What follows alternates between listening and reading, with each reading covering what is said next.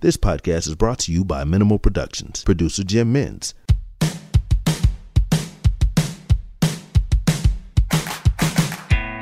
This is Diplomates, a geopolitical chinwag with your host, Misha Zelinsky. G'day, Diplomates fans. Um, as I flagged in the last long form episode, we're going to be doing some new uh, short form episodes with a new co host. They're going to be hitting sort of on the off fortnight of the monthly deep dive episodes. So there's going to be content every two weeks for you. Uh, so my co host is a fantastic, brilliant foreign policy expert. Her name is Hagar Chemali. She's got a, a ton of foreign policy experience. She formerly worked in the Obama administration and is an expert in sanctions policy, believe it or not. So Hagar gives her uh, bio at the beginning of this episode, but there's a ton of show notes there to direct you to her work. She, most importantly, is the host of a show called Oh My World, which is an online show. It's a quick, uh, sort of five to ten minute whip around the world, and it's very funny, very satirical, but very cutting and insightful about what's happening in the world this week. So, our show uh, is going to be a little bit similar to that. We're going to be talking about things that are happening, not so much deep dive into topics, but more about what's happening in the world of foreign affairs. So, I hope you enjoy it. Um, make sure that you're following Hagar's uh, shows and online accounts because they're absolutely fantastic. Enjoy the episode.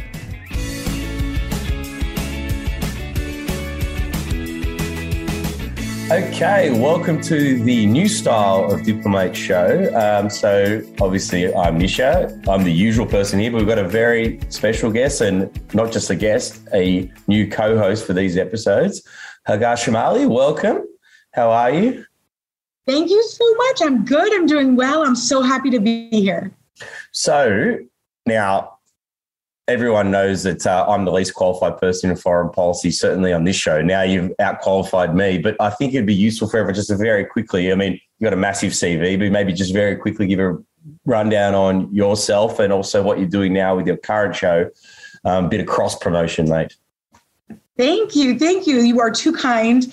Well, I was in the US government for 12 years working in different national security and public affairs positions. I started out in counter illicit finance, handling the Middle East, uh, working on sanctions and enforcement, anti money laundering, counter terrorist financing, that sort of stuff. And then I moved to the White House to be director for Syria and Lebanon. And that was during the Syria crisis, the beginning of the Syria crisis. That's the Obama administration, right? Yes, this was under the Obama administration. That's right. Um, and it was an amazing time to be there during the Arab Spring, but um, but difficult also. And and the Syria policy was a difficult one to to to hold up. And so eventually I found this love of communications and uh, public engagement. So I switched to, I went back to the US Treasury Department to become spokesperson there, and then finished my government career as spokesperson at the US Mission of the United Nations. And uh, clearly, talking is my favorite activity. So from now, I host a, a world news show on YouTube called Oh My World, where in 10 minutes once a week, I cover the top world news stories in a really fun and engaging and easy to understand way with really the goal ultimately to raise awareness about the activities of human rights abusers and dictators. Because I genuinely believe that through that awareness and through activism around it, we can make a change for the better. It's a, it's a great show, not just because I've been on there, but also because uh, there's a lot of uh, good comedy on there. You dress up as various world leaders, and uh, it, it's a very well produced show. Certainly more uh, more polished than diplomates, but uh, yeah, it's, it's, I definitely invite everyone to check it out. We'll throw that in the show notes. Now, let's rip in. We're going to cover off a bunch of things around the world here, what's happening. But I thought a good place to start would be the phone call between Biden and Xi which was you know uh, very well publicized last week. You know, what do you think? Was it a big deal, no big deal, somewhere in between? You know, I I was happy to see it happen, and that I was I was relieved. I'm relieved they have this back channel conversation. It's not back channel really, but I'm I'm relieved that they have this channel where they can talk things out and that they can reach out to each other, and where there isn't an official US China Cold War, right? The, the relationship has really never been at a lower point in the last, or at least in, in recent history since the since the 1960s or 70s. And um, and so it's good that we have that because we don't want a Cold War with them. We don't want military aggression. Right. And you have to have that. But at the same time, uh, I, I don't want to oversell it, right? Nobody agreed to any concrete actions on either side. And I really feel that, you know, in the United, uh, you saw in the US press this sentiment that tensions have calmed down. But my feeling is that President Xi walked away thinking, great, business as usual. I can continue. Right. And, you know, the US isn't, you know, I haven't ruffled any feathers completely yet on the US side. I thought what was interesting, and I agree with you. I mean, on the one hand, I thought it was, I mean, the last few months has felt like it's been gradually escalating the tensions leading into, you know, obviously we had the, the joint uh, communique around climate out of COP, but generally tensions have been ratcheting.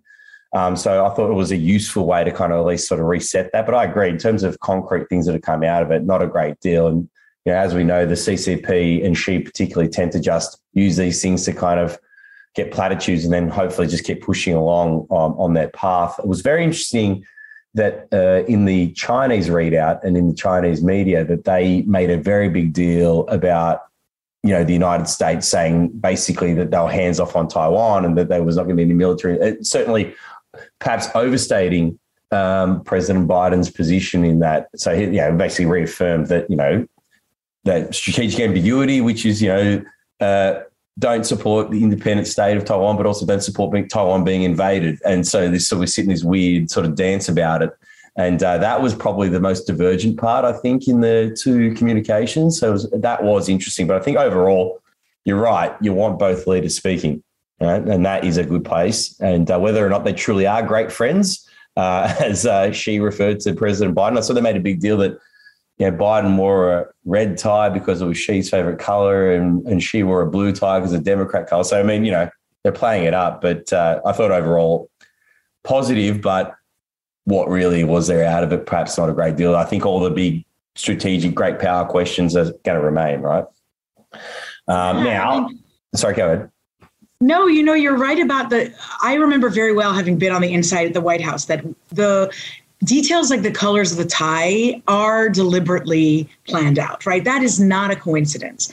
Um, and um, and that's fine, right? It's fine. I mean, the old friend thing, you know, the press here made a big deal of it, of President Xi calling Biden his old friend. That to me doesn't mean anything. That's banter, right? It's right. and it's it's and it does matter. It's not that words don't matter. Words do matter. We know that, right? President that's President Trump used to talk a lot like that.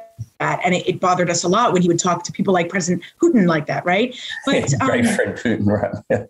Right, exactly, exactly. Um, but you know, I thought that the, the press harped a little too much on that. The Taiwan thing, like you said, is really is really interesting because the Chinese press came out afterward saying that President Xi made all these strong statements, saying, you know, that uh, he allegedly told Biden not to play with fire or that he would get burned and not not to divide the world into these alliances and blocks or that he would cause disaster around the world. And you know, uh, who knows if he actually said that in the conversation? I would find that hard to believe. But you'd still see China trying to come away from this, telling their population, at least, or the region or the world, that they're not going to be told how to behave when it comes to the issue of Taiwan specifically. And so that issue still does concern me a lot.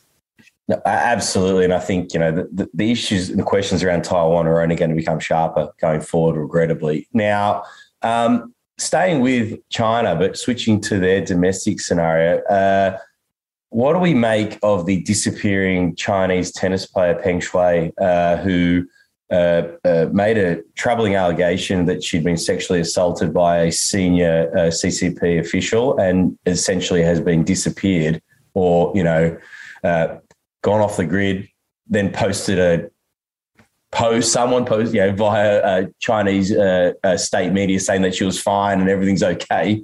And basically almost like a hostage style video now being posted on Twitter. What do we make of all this?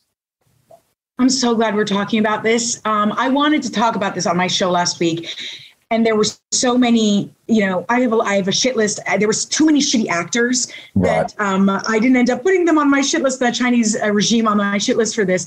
But um, this story there's so many issues with it. So first uh, for for those of you catching up on this story, she was she posted Peng Shuai, who's who um, is a world renowned tennis player, uh, posted on the Chinese social media site Weibo a while ago that she had been sexually assaulted and forced into a sexual relationship with the former Chinese vice premier. And immediately the post was taken down and she was not just was the post taken down but her social media presence online in china was also disappeared i mean it's it's it's crazy right so the chinese went right. scrubbed the internet basically so that you couldn't find any mention of her inside china and then and then she physically disappeared too right nobody heard of her and then about a month later is when suddenly you had individuals saying, well, where is she? Right. And that was that became the social media hashtag, where is Peng Shuai?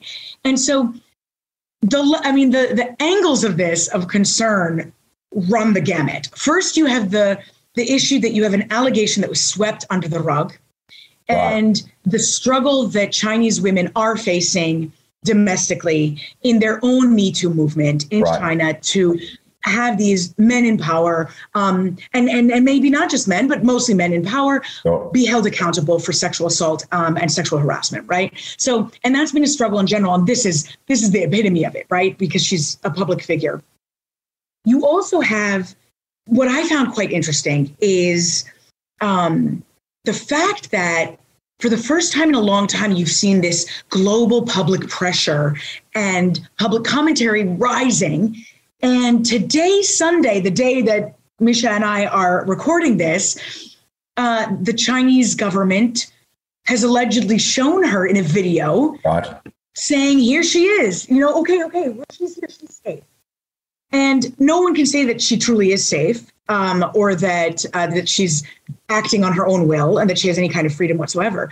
But the fact is that they are feeling the pressure from from the public and so which as someone for me who calls for activism that's exciting at least but i am still concerned right. also about her freedom and her uh, and her decision making i hate that this was swept under the rug this allegation um, but uh, it's and it's it's just it's concerning for so many reasons for so now of course like this you know Peng's not the first uh, uh chinese uh, ethnic national to go missing um, in China when uh, they do something that is sort of um, uh, contrary to the interests of the party or the regime. But this is sort of blown up enormously because of her high profile, um, which one of the most interesting parts of this, I think we should talk about, is that the World Tennis Association um, has actually said, you know, if she's not re- released effectively and turned up safe and back living a normal life, that they'll they'll be withdrawing tennis tournaments um, from China, which I think is actually quite extraordinary because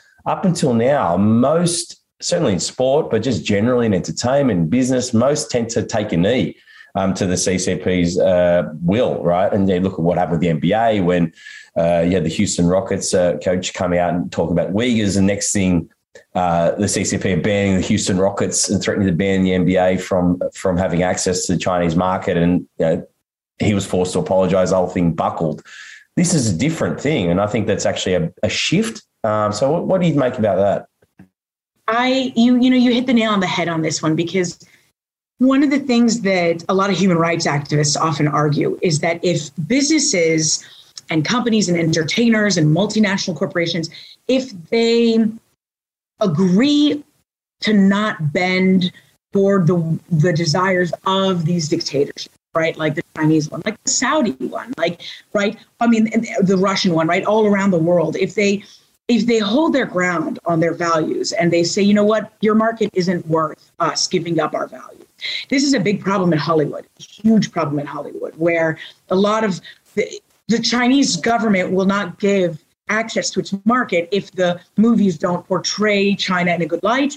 Um, if some in some cases they don't film there i mean it's it's horrific right and they bend to it because they want that market and seeing i never really thought that the world tennis federation would be the first one to give the middle finger to the chinese regime right. But they are and it's awesome and i hope that that continues and I, one of the things i you know that i'm i'm interested to see how this goes is not only how others will react, but also um, what this means for the February Winter Olympics. That's not right. hard, right? The February Olympics are being right held in Beijing. You've had people come out before, human rights activists, some political officials in the United States, to call to boycott it, and that hasn't really taken off, right? You've and I wonder if this will be the straw that breaks the camel's back. It could be, yeah. others jump on this. No, I think that's an interesting point because I actually personally think um, that given all the human rights violations, and, and sometimes it, you're right, sometimes it is a particular incident that captures people's imaginations or breaks, you know, the straw that breaks the camel's back. But I think it would be scandalous to let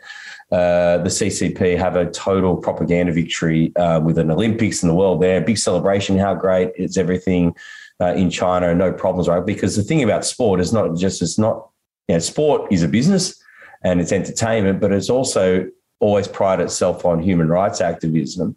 Um, and so, you know, one of the things I think was bad uh, globally was letting Putin have that big propaganda victory with the FIFA Soccer World Cup in 2018 there. And everyone's like, oh, how good's Russia, right? And so I think the world really should be thinking about how we do or do not allow the CCP to use. Um, to use the Olympics as a propaganda tool, I think that would be an enormous detriment if nothing is done about whether it be Peng, but also Uyghurs generally, Tibet, Hong Kong, Taiwan. I mean, there's a lot of issues. You know, surveillance of uh, of uh, Chinese nationals at home and abroad. Like, there's so many areas, right? So I think you're right. I think we need to be talking about, um, you know, what we do with you know, from boycott to various other things, and also putting pressure on businesses. Um, you know, Coca-Cola sponsoring the Olympics, like in Beijing. I mean, is that the right thing to do? Right. So, um, you know, questions like that need to be raised, and I think that they definitely, uh, yet again, um, CCP overreach tends to uh, uh, fuel the arguments here more so than activism on our side. Right. Um, now, switching gears to the, the other great autocratic regime of the world, uh, the Russians. Uh, so Vladimir Putin sort of out of nowhere, relatively unannounced, performed a test in space shooting down a satellite. What the hell do we make of that? You know, the the I made fun of this on my show last week, pretending that, and I did an impersonation, which, as you know, I love to do the I love to impersonate these leaders and and and inject some political satire into this because they shot, they tested their anti missile system, uh, their anti-satellite system, yeah. and tested this missile and shot down an old Soviet spy satellite. And it ended up, according to the United States government, creating 1,500 small pieces of debris in outer space. And the risk of that is that those small pieces of debris fly at really great speeds and they can cause great damage to the International Space Station, is international, right? You have Russians on board the International Space, Space Station who had to take, um, apparently, they had to take some kind of cover. I don't really know what that means when you're in the actual, you know, module or whatever it's called, the the the machine, the thing that is orbiting. But anyway, I think that's um, a technical term. Yeah. Science was never my strong suit. Listen, you're, you're more qualified on space than I am, so let's uh, let's go with whatever the, the module spacey thing. Yeah. Yeah, that that thing that that they're in, right? That um and uh, it threatens satellites, obviously, and so we we the United States come out uh, angry about it with all these statements, and the Russians respond saying, you know, what's the big deal? This was, the, you're over exaggerating this. You're making a big deal out of nothing. And so I joked in my show that, you know, it felt like this was a last minute decision that some guy was just like, hey, like, look at my gun. Let's see if it works. and, so, and um, but the thing here is that not only are they endangering space. And that is a real issue, right? Space debris and space junk is a real problem. It has been for a long time. And so they should have known this. Um, but it also, and nobody really talked about this, I think, but the Russians are not fools. It sends a strong message oh, yeah. about their capabilities. Totally. Right? This is about sort of saying we can blind you, right? Because I mean, space is a battlefield in the sense that people see it as a way to uh, asymmetrically disable the other side, right? If you could take down, for example, all of the United States GPS satellites, you essentially disable its communication, its ability to coordinate its uh, military assets. So that is that's what that statement's about. It's not just we can shoot down our own old satellite. It is we could shoot down any satellite, right? You know what's funny too is that from a timing perspective, is you know, why do they need to make that message now? And yeah, the time is interesting, right? Yeah, I don't want to over speculate here because there isn't, there hasn't been anything between the United States and Russia um, well, we are. Uh, there are always issues, right? Most of the issues have been in the cyberspace, um, but it is interesting now that you mention it that this comes right now as the world is accusing Russia of being behind the decision by Belarus, Belarus's dictator Alexander Lukashenko, yeah. to import basically uh, migrants to deliberately bring them in order to cause problems to, toward the EU, right? To actually to use humans as a weapon. And so I wonder if the decision making on the Russia end, and I am speculating here, but but like I said, the Russians aren't fools. It's a distraction. And while they may behave as yeah, they may behave as though like, oh, the United States are making such a big deal. That's PR, right? They they are strategic in their in their maneuvers, and perhaps they were trying to show the world, you know, don't don't mess with us. We have these capabilities. We can bring down a satellite on um, in a moment's notice without you being aware uh, on any day that we'd like, right? No, and I think oh, so. That's absolutely right. But I actually think you just touched on that really interesting issue that you know it's amazing what the Russians are trying to do is, you know, through interference in elections, through misinformation and disinformation campaigns, they're trying to sow discord, right? And so they very acutely they study politics as well as anybody uh, in a democratic Western nation. They understand the politics of uh, refugees, which can be very vexed um, and can trigger a lot of nationalistic responses. So the fact that um, they are essentially trying to create refugee crises. You know, we obviously had the big one with Syria in 2015 and all the questions around, you know, Hungary put up a, essentially a wall, said no one's coming in here and pushing people along and all that sort of stuff and the dynamics of where, you know, where and where should refugees be settled and how and by whom? And obviously Merkel brought in a million and that was very controversial for her at the time. Um, the fact that they are now not essentially creating a push factor um, rather than it. Yeah, it, that is quite extraordinary. Uh, and I think that's something that we need to watch very carefully because they're trying to cultivate this sort of domestic discord around that question, right? Yeah, it's you know the thing about this story is that it's it's almost like the the worst that the worst that a government could bring all around, right? So you've got um, you know, just to catch up on the on the Belarus Poland crisis and and how and what's happening there. So you've got Belarusian dictator Alexander Lukashenko, who has flown in thousands of of individuals, mostly Iraqi Kurds, who genuinely were seeking to leave and genuinely looking to migrate, migrate, right? And this is the worst part about it. So he's using vul- a vulnerable population bringing them in. And the EU had all this analysis showing the flight patterns and showing that the number of flights coming from the Middle East had over more than doubled over the last month or so. And so it was a very deliberate attempt by Lukashenko. And he and the, the selling point to them was come to Belarus as a gateway to the EU, right? And now he's using wow. these humans, these vulnerable humans as a weapon. And Poland and the EU is there and and by the way, and it's not just Poland, but Lithuania and and, and others are, are threatened as well. Any of the border, any any that share the border with Belarus, and they've kept their you know they've put their foot down, and they have to put their foot down because these aren't actually migrants that came trekked uh, you know trekked their way found their way and and were trying to come to the eu they were they're being used as a pawn in a chess game. And so it's horrific all around. But this is not, you know, it's not a new thing.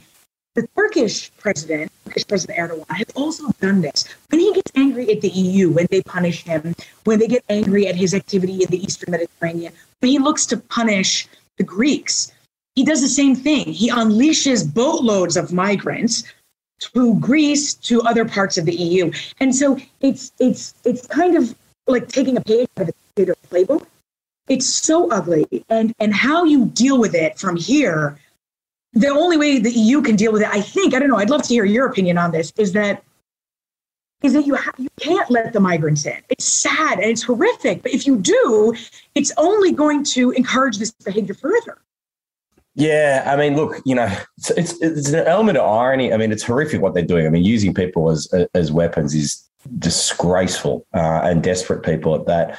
The, the politics of borders are extremely vexed. Um, you know, certainly in Australia, we had for a very long time a lot of war, you know, political warfare around um, uh, refugee politics. And in the end, um, Labor essentially has adopted the Liberal Party policies, which is that we endorse turnbacks. So um, Labor supports having a larger intake of, of refugees, but ultimately the consensus now is you can't arrive to Australia via boat, typically from Indonesia. Those boats will be turned back. And the reason why, fundamentally, people will, it's, it's interesting. When migration is disorderly, support for migration falls enormously, right? So, you know, you look at the border politics in the United States, you look at these refugee crises in Europe. Um, if people feel that the migration is, not, is, is disorderly and people are sort of pouring in, it becomes very, very difficult to manage that politics, but also becomes very easy for bad faith actors, you know, right wing nationalists, right wing ethno nationalists to whip up people's fear on that. So, really, if you support migration, the lesson from me, when I, you know, certainly the Australian lesson, but I think the lesson globally is if you support migration and you want to support um, helping refugees, you need to have orderly migration, and then you can look to increase your intake on a humanitarian basis and take people in. But it has to be orderly. People will not support disorderly migration.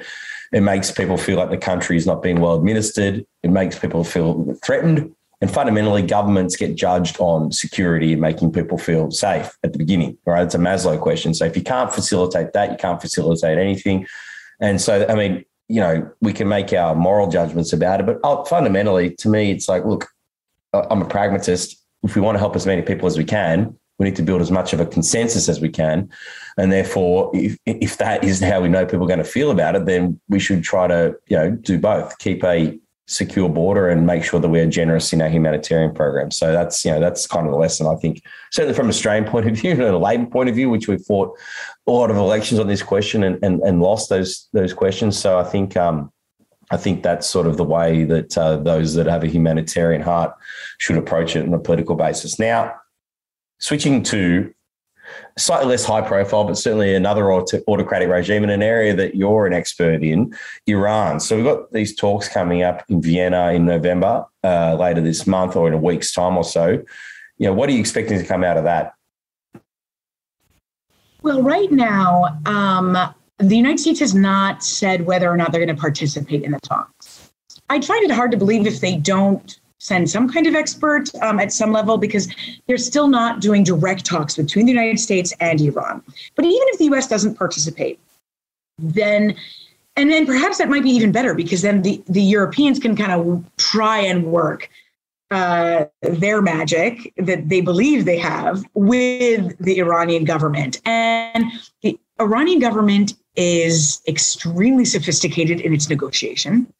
Um, I myself was on the other side of the Iran negotiations when I was in the government, when I was spokesperson for Treasury, and I watched them maneuver those talks. I mean, you, I don't want to throw my own government under the bus. We were pretty good as well, but but those guys know what they're doing when it comes to negotiating. If you get into a room with them, you have to really be prepared right. that they're going to play hardball and that they're going to drag things out as long as they can, even if you're the one with the leverage. And so for the talks coming up, I don't expect them to move the needle much um, because the Europeans are not the ones that hold the cards. The United States is the one that holds the cards in terms of the sanctions, and the sanctions are what the Iranian government wants lifted. Um, and and so now listen, I am a sanctions nerd. I worked in sanctions for a long time in the U.S. government. I uh, I've had people tell me before that I've never met a sanction I didn't like. That's not entirely true. There are sanctions I think are unnecessary um, or or overused. Um, with the Iran sanctions, though, but sanctions do work. They can work. Right. And the thing that I always tell people is they don't work until they do. Right? People will always say like, "Oh, they're not working," and then they all automatically they all of a sudden they do. At the end of the day, sanctions really do. They they can affect leaders and regimes. And in this case, they are a big source of motivation for the Iranian government to enter into negotiations. So, my expectation ultimately from these talks is just that the Europeans are able to get more steady talks going. But we are far from some kind of deal. Um, the best that we can hope for from these talks is that the Europeans solicit a um, an official agreement from the Iranian government to cease uh, any enrichment of uranium to stop its nuclear program in its tracks at the moment in order to allow talks to take place. But I still think that that's a high bar. I don't know if that'll happen. One of the challenges, obviously, negotiating with the Iranians is they also know that this is not a bipartisan consensus. Obviously, you had the Obama administration's position, which was then reversed by Trump, and now Biden's sort of shifting it back towards that. But of course, if you're the Iranians and you know that there's not consensus, you can almost play for time. Um, if you think there's going to be changes in whether or not there'll be changes at the presidential level, perhaps changes in the House, et cetera, right? So I definitely think they would be having one eye on that. Now we're starting to run out of time, but I do want to get uh, one last topic in because uh, next time we speak, the Democracy Summit will have been held. Um, so it's due on the 10th and 11th of December here in DC. Where, you know, what do you expect, if anything, to come from that? I mean, I'm hearing mixed reports. I kind of think it's a great thing to be doing. It's kind of on brand for Biden, which is that, you know, America's back in the game, back in the alliance game, talking about democratic values. Um, I'm hearing around the place that, you know, it's going to devolve into kind of motherhood statements. The other kind of interesting thing about it is the invite list. So start off as a democracy summit, and then it's kind of like, okay, well, uh, are we going to invite Singapore a democracy? Because obviously they've got a stake in the Indo-Pacific and a concern about CCP autocracy. Vietnam, you know, so there's sort of these interesting questions. Or you got, you know, Hungary, Poland, um, you know, so Turkey, and so like you know, there's these sort of grayish uh, type of uh, actors. Um, so I suppose those two questions are, you know, who's coming, but also what do you expect to come out of it? Yeah. So, you know, I'll be honest with you. When I first heard of the Democracy Summit altogether, to me, it felt as um, it felt like an opportunity for PR, and and of course to reaffirm this central tenet of the Biden administration's foreign policy.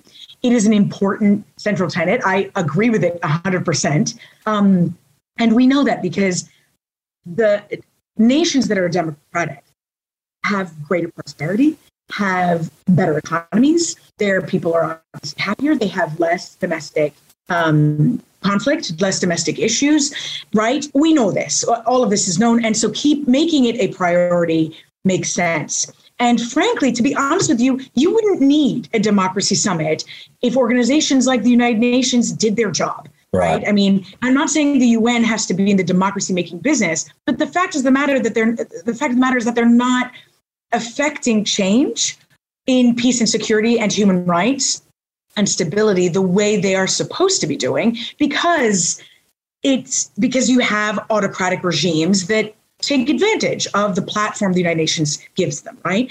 So, okay, so you've got this democracy summit. So, on one hand, I think it does present an opportunity for, okay, great, strong statements. And hopefully, on the margins of the democracy summit, the behind the scenes work is where I hope the real the real work happens. So, for example, an example would be if you have groups of nations that behind the scenes meet up and say, hey, you know what? What's happening in Myanmar is a real problem.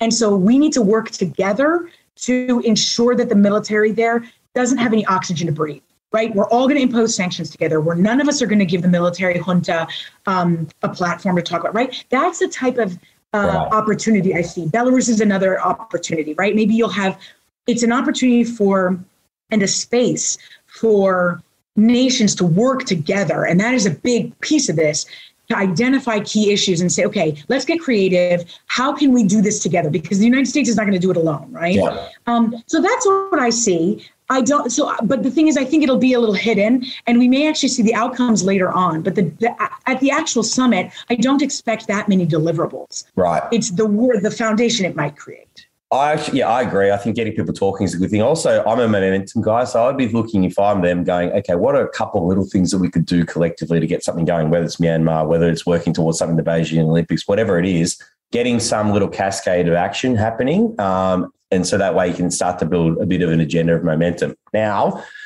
as ever, because this is my show and because I do stupid things on my show, we're going to do our, uh, we're, we're going to uh, create a, we normally have a barbecue question on the uh, long form episodes, but you and I have decided that we're going to do a uh, "What's the John Dory," which is you know Australian shorthand for "What's the story," um, with a particular topic. So one each. Now, I'm picked a stupid one because at the moment I can't open a social media account or speak to anybody without hearing about Taylor Swift's red scarf. So I'm going to ask you, what is the John Dory with Taylor Swift's red scarf? Because I feel like this is a global phenomenon that I went to bed one night and woke up and I can't open anything without hearing about it or this 10 minute video. So what he's doing? You know, my own my own researchers who are Gen Z and in college, and um, and I love that because they have their ear to the ground on on the issues affecting this generation. They were they also encouraged me to talk about this on my show, and I didn't end up talking about it because you know I don't know why Taylor Swift did this video. I don't know what her motivation was, other than I, I actually really genuinely believe it's that when she first did this song, from what I understand, when she first did this song that mentions this scarf that was taken by this ex-boyfriend and not returned, right? I don't know the exact quote. Yeah, it's meant to be Jake Gyllenhaal, right? Apparently, this is the whole deal. Allegedly. Right. Yes, she's never confirmed that. Right. And I think that's part of the excitement around it is like, who is this guy? Right, there's a whole who done it element to it. Yes.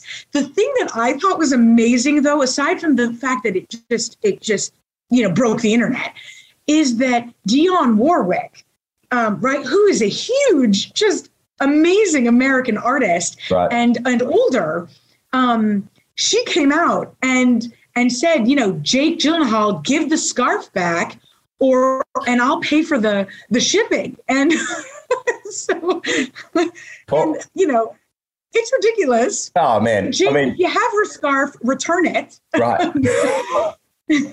Uh, it's, it's interesting because the whole thing about, I mean, like she's re-released this album because, uh, you know, she was in a dispute. Taylor Swift was in a dispute with her record label, which is, I think, she's done the right thing, re-recording everything essentially because they wouldn't give her a master tapes. But now it's actually become about this scarf. It's probably like a fifty dollars scarf, but nevertheless, anyway, look. nothing ceases to amaze me in this country from time to time, but there it is. I mean, everyone is talking about not about Biden and Xi, but about uh, Jake and Jill, and so Jake and Taylor. Um, now, what do you got for me, mate? the internet is a wondrous place. A friend of mine, um, much to my dismay, highlighted to me that Greta Thunberg has 13 million followers on Instagram or Twitter, I don't know, uh, whereas Kylie Jenner has 242 million. Right. And that, as somebody who works, as you know, in foreign policy and activism and human rights, that was a little bit disheartening. but, you know, it is what it is. Um, so I've got this crazy thing on my mind that, you know, that I heard from our friends, Tommy Vietor and Ben Rhodes. They covered this on their uh, Pod Save the World last week. And this blew my mind, but this this actually happened a few weeks ago, where American conservative author and uh, political commentator Candace Owens uh, went on air and and called for an invasion of Australia because alleged because apparently she felt that we need to quote free Australians from the COVID 19 precautions. And so I would love to hear your view on this. Um, you know, if you want to give a, a, a response back to Candace Owens, now's your chance. Well, f- f- firstly, um, I, uh, I I saw the episode, of the title of the episode. I'd obviously seen the comments and I kind of rolled my eyes at them, but I, I saw the episode, The Case for Invading Australia. So I couldn't help but tweet at them, say, What's doing, guys? and they were uh, nice enough to respond. And so there was a little bit of banter online about it. I mean, I've been joking, you know, that I've summoning the Kangaroo uh, National Guard um, in terms of uh, summoning a defense against uh, Tommy and, uh, and Ben. But look, in terms of these comments, actually one of the things that's been very interesting in my time here.